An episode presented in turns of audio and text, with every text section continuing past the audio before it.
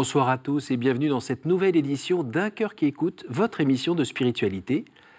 Ce soir, nous avons la joie de recevoir Michel Maurice. Bonjour Michel. Bonjour Cyril. Alors, euh, nous avons la joie de, vous recevoir, ce qui n'est ce qui est pas très courant euh, sur le plateau d'un cœur qui écoute, car euh, ben, un cœur qui écoute, mais vous-même, vous êtes un peu malentendant. On va raconter pourquoi. à part ça, vous êtes ingénieur dans le pétrole. Vous avez déjà même trouvé du pétrole. Vous êtes marié avec deux grands garçons aussi larges et costauds que vous. mais surtout, tout au long de, votre vie, vous avez aujourd'hui euh, à peu près 64 ans, euh, tout au long de votre vie, le Seigneur a été présent à travers euh, les gens, à travers des associations, à travers aussi la communauté de l'Emmanuel. Vous allez nous raconter ce parcours de foi, mais juste avant, merci de nous lire un extrait de texte de votre choix. Alors le texte que je choisis est en évangile selon Saint Marc. Il correspond à la guérison du surbec. C'est vraiment mon histoire. En ce temps-là, Jésus quitta le territoire de Tyr, passant par Sidon. Il prit la direction de la mer de Galilée et alla en plein territoire de la Décapole. Gens lui amenèrent un sourd qui avait aussi de la difficulté à parler, et supplie Jésus de poser la main sur lui. Jésus l'emmena à l'écart, loin de la foule, lui mit les doigts dans les oreilles, avec sa salive lui toucha la langue. Puis les sur le fait au ciel, il soupira. Et fata, c'est-à-dire ouvre-toi ses oreilles s'ouvrirent, sa langue se délia, et il parlait correctement. Alors Jésus leur ordonna de ne rien dire à personne, mais plus il, il leur donnait cet ordre, plus ceux qui le proclamaient, plus ceux-ci le proclamaient, extrêmement frappés, il disait, il a bien fait toutes choses, les fait entendre les sourds et parler les muets. Et puis voilà, c'est mon histoire. Mais Jésus n'est pas venu mettre euh, ses doigts dans vos oreilles? Oui. Mais euh, ce texte euh, m'a été donné après un itinéraire c'était jeune. Je cheminais dans les équipes du Sacré-Cœur de Montmartre. J'aimais beaucoup l'adoration eucharistique, avec des jeunes, on participait à des pèlerinages, beaucoup de choses. Et puis j'ai rencontré un groupe de prière un peu plus petit à Saint-Mitantin, à Paris. Et euh, on a poursuivi les pèlerinages et je me suis retrouvé à Paris-le-Monial un jour. Et euh, deux personnes ont prié avec moi et ont reçu ce texte. Ce texte m'a pu le faire faire je me suis dit, c'est vraiment moi. Et pourtant, est-ce qu'on peut dire que le Seigneur euh, vous a guéri de votre surdité? Alors, il y a dans ce texte, euh, j'ai été ému par trois, quatre choses. La première, c'est j'étais surpris euh, de me reconnaître dans le surbec. Je me disais, c'est vraiment moi. Et puis, euh, perdu dans la foule, complètement anonyme. Euh, ces gens qui m'amènent à Jésus et qui amènent Jésus pour moi. Je me dis, c'est pas possible, euh, c'est une importance pour ces gens. Alors que je me disais, tout le monde se fout de moi, je suis dans la foule, je ne comprends pas, je suis perdu. Et voilà qu'on m'amène le Christ et, bien, qu'est-ce qui se passe? Je suis surpris. Il m'emmène hors de la foule. Il prend du temps pour moi. Ça veut dire. Ça veut dire quoi? Ça veut dire que c'est de l'importance pour lui. Alors Jésus, euh, il me parle. Je ne le comprends pas. Mais ce n'est pas grave, je suis dans la paix. Il est à côté de moi, il m'apaise, il m'amène encore un peu plus à l'écart de la foule, du tumulte, du tumulte du monde, à l'écart, pour me parler, et ne se comprend pas. Alors après, j'ai compris, quand il a mis ses doigts dans mes oreilles, le faire, il a voulu faire quelque chose en moi, euh, dans mon cœur. Quelque chose s'est ouvert. Euh, je ne dirais pas quelque chose s'est déchiré, mais ouvert.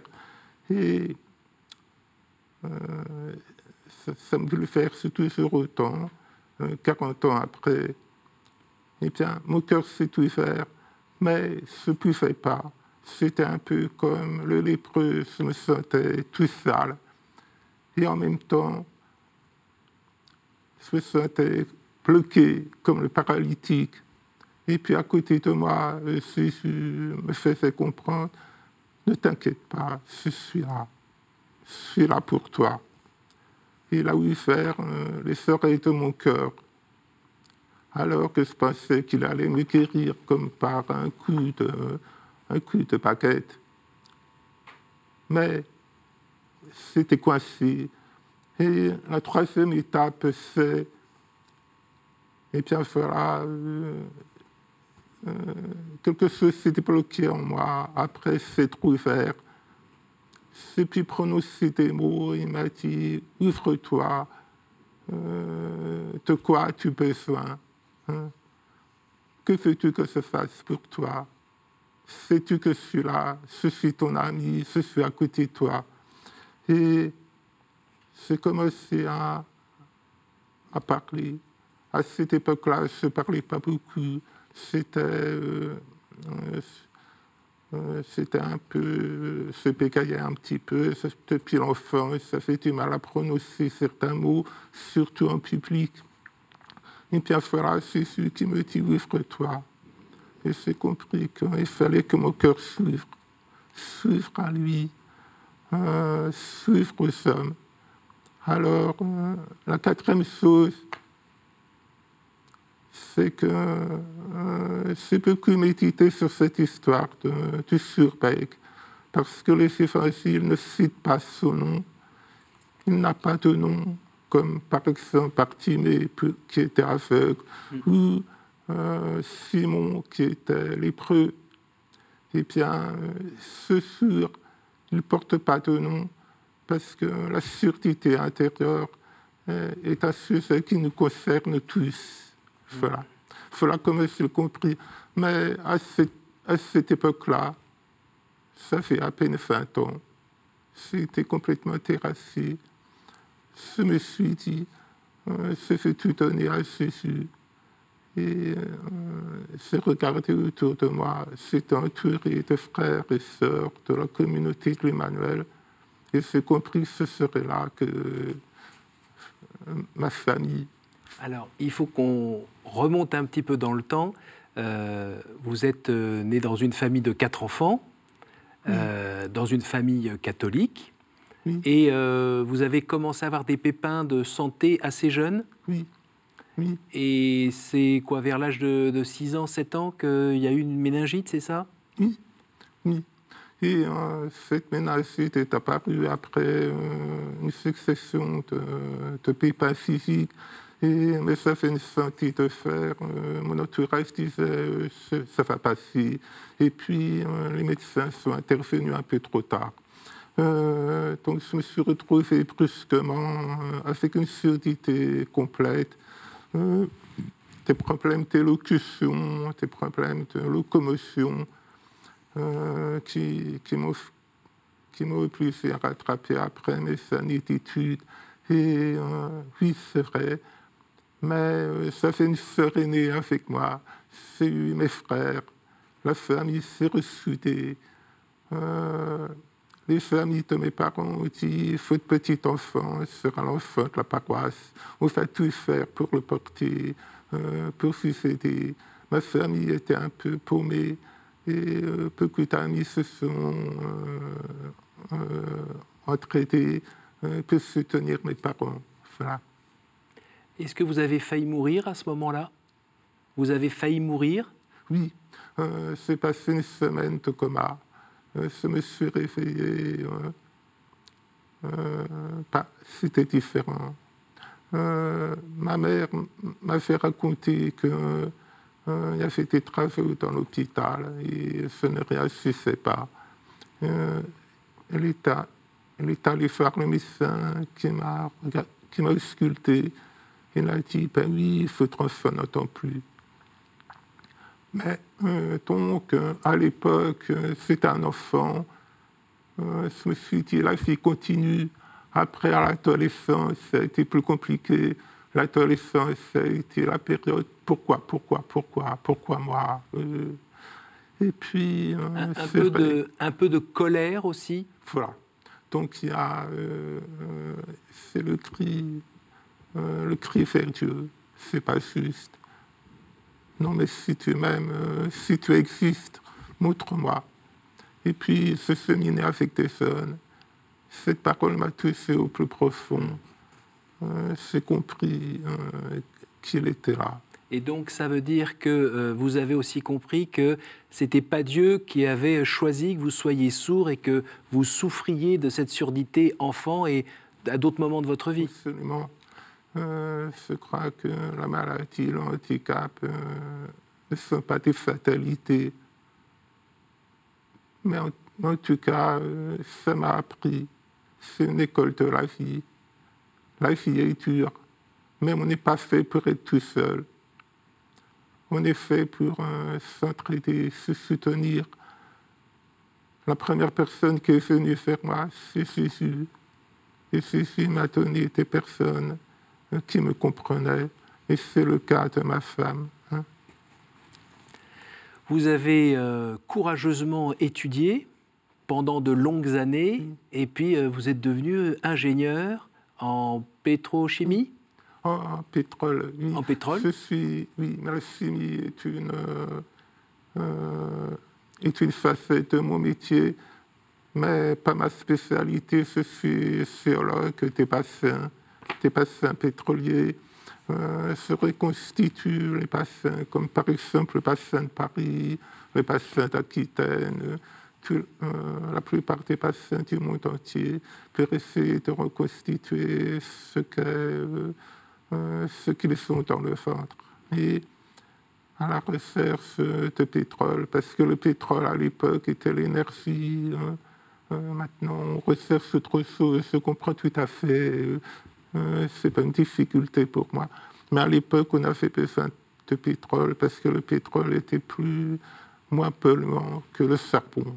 Et bien, j'ai fait des études, l'université Pierre et Marie Curie, j'ai fait l'Institut français du pétrole, j'ai fait une université américaine, j'ai rencontré des gens très différents, euh, des croyants, encore plus des non-croyants, euh, avec eux, on a beaucoup aussi.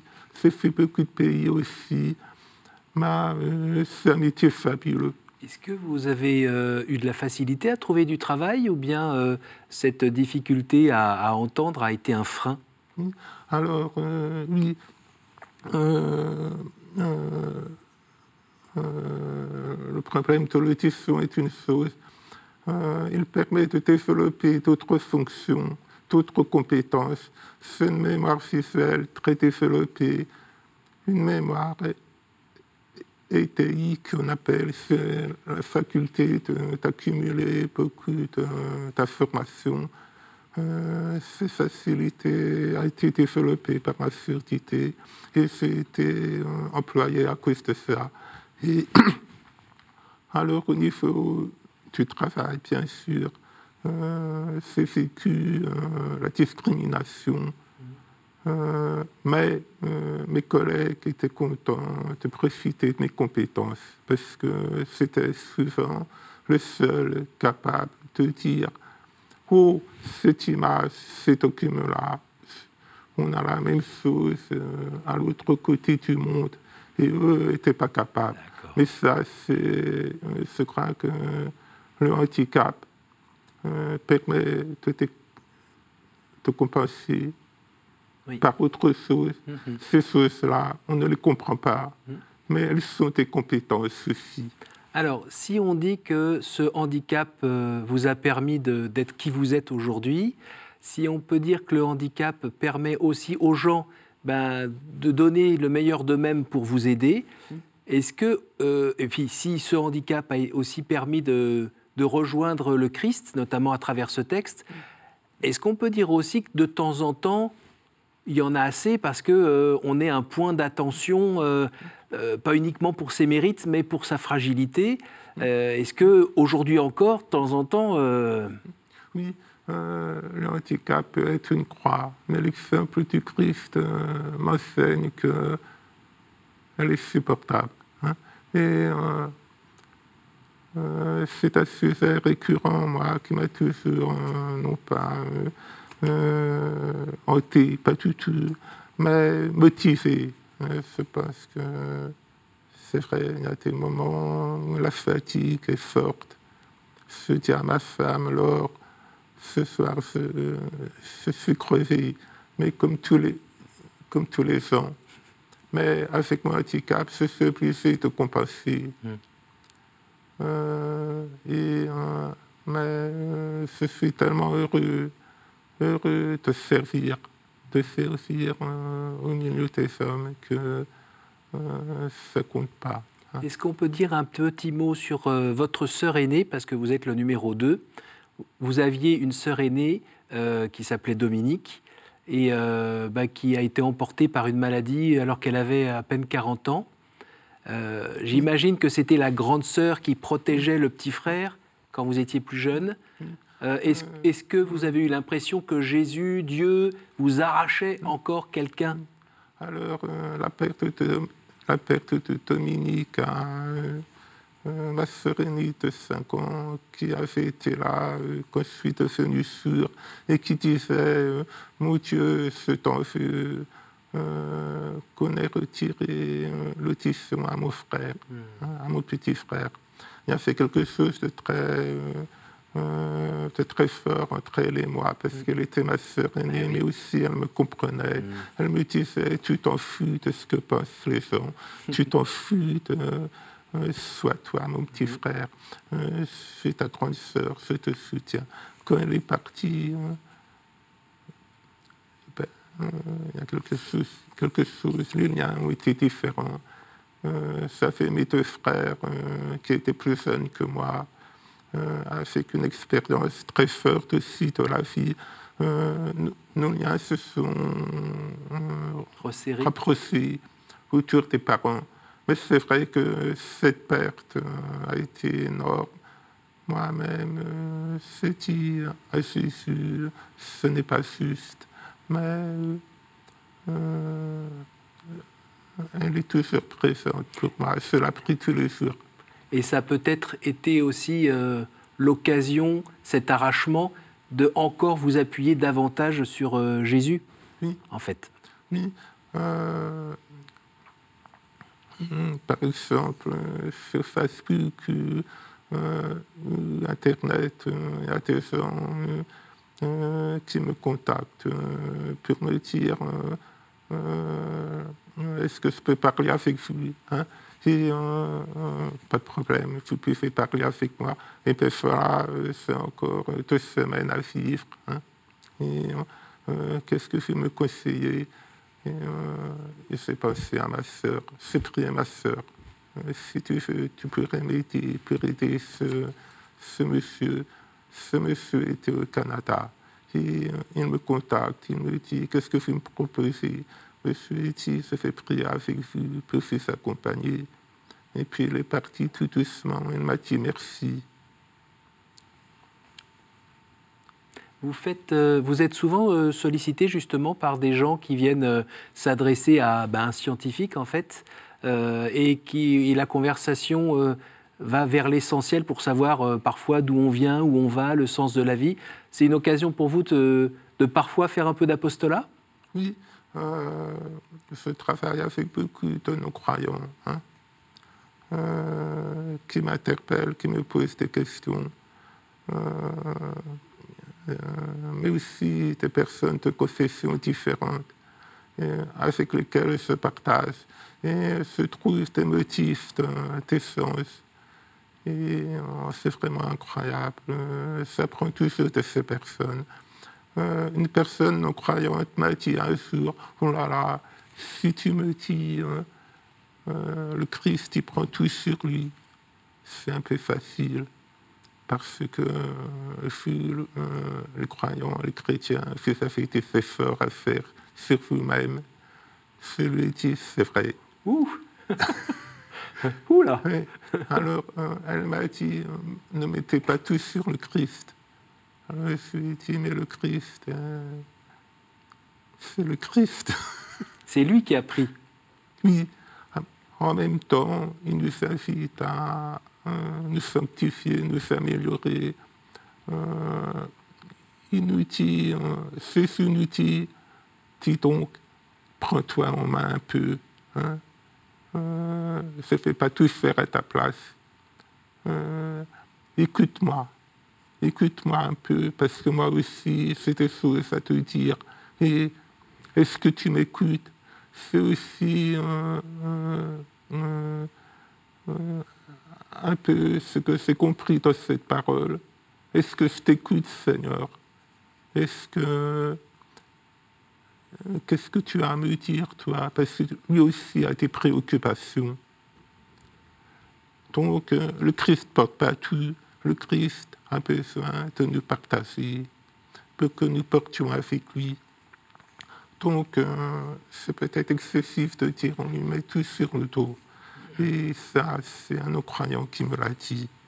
Donc ça veut dire que euh, Dieu, le Christ, peut parler par, euh, euh, par d'autres personnes que nous. Mm-hmm. Donc si on entend bien, avec les années notamment, avec votre vie de foi régulière, vous avez réussi à être un petit peu, prendre un tout petit peu plus le temps pour écouter ce que le Seigneur a à vous dire et puis, euh, il y a quand même, on sent euh, présent dans toute votre vie euh, jusqu'à aujourd'hui, c'est que le handicap, c'est peut-être lourd à porter, mais ce n'est pas une pierre qui vous écrase. C'est une occasion peut-être d'être meilleur que ce qu'on pourrait être Le handicap pourrait être un levier. Hein. un levier, une source de motivation si euh, on reste dans la foi. Hein. Euh, en tout cas, c'est ce que Jésus m'a appris. Euh, ne porte pas tout seul, je suis avec toi, on va porter ensemble. C'est fait te donner tes frères et sœurs. Hein.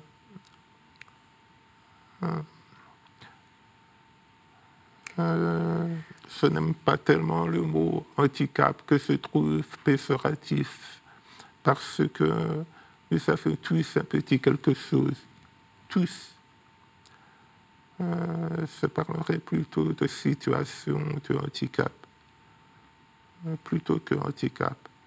Et euh, je dirais aussi que dans le monde actuel, dans le tumulte du bruit, des médias, de tout ce qu'on entend, d'une chose et son contraire, c'est nous met à l'écart euh, pour nous parler, euh, pour nous dire ce thème. Tu peux compter sur moi. Nous arrivons hélas déjà à la fin de cette émission. Je vais vous demander de tirer des cartes et de faire une réponse courte. Merci Cyril. Voilà. Euh, je répète la question alors. C'est toujours tout, suffisant. Qu'aimerais-tu que Dieu futise euh, As-tu aimé? Comme question, est-ce que tu as aimé sur la terre? M'as-tu aimé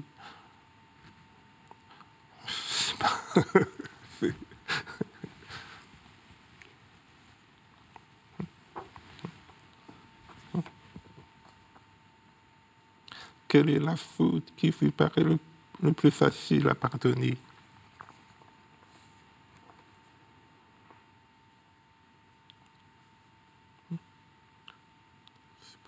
Une attention. Euh, un manque de respect. Jésus a dit, pardonne-leur, ils ne savent pas ce qu'ils font. Dans le contexte actuel économique, on est tous conditionnés. On ne peut pas juger.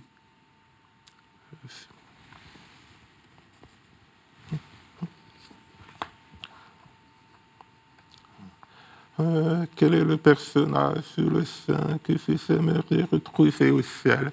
Alors, il y en a pas mal. C'est pas mal de copains au ciel. Mais euh, j'aimerais bien retrouver euh, Benoît Joseph Labre. Pourquoi? Parce que Pourquoi? Parce que Benoît Joseph Labre était en pèlerin. Euh, il, a cherché le Seigneur sur les routes.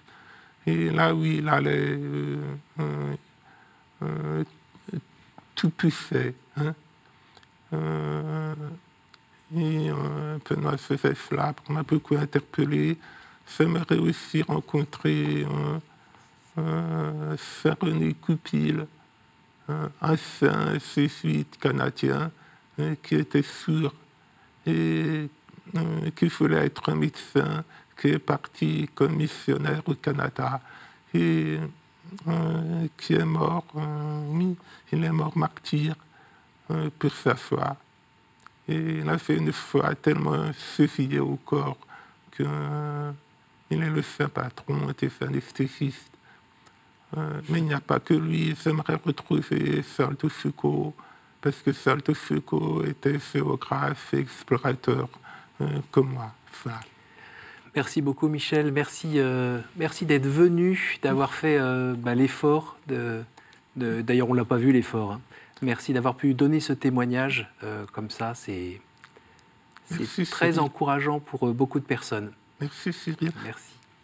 Merci à vous tous euh, pour votre fidélité. Évidemment, euh, vous, doutez bien qu'un témoignage comme ça, on ne peut pas le garder comme ça caché. Il hein. faut le faire circuler autour. Pour ça, vous avez notre site www.ktotv.com. Merci à vous tous pour votre fidélité. Je vous donne rendez-vous la semaine prochaine.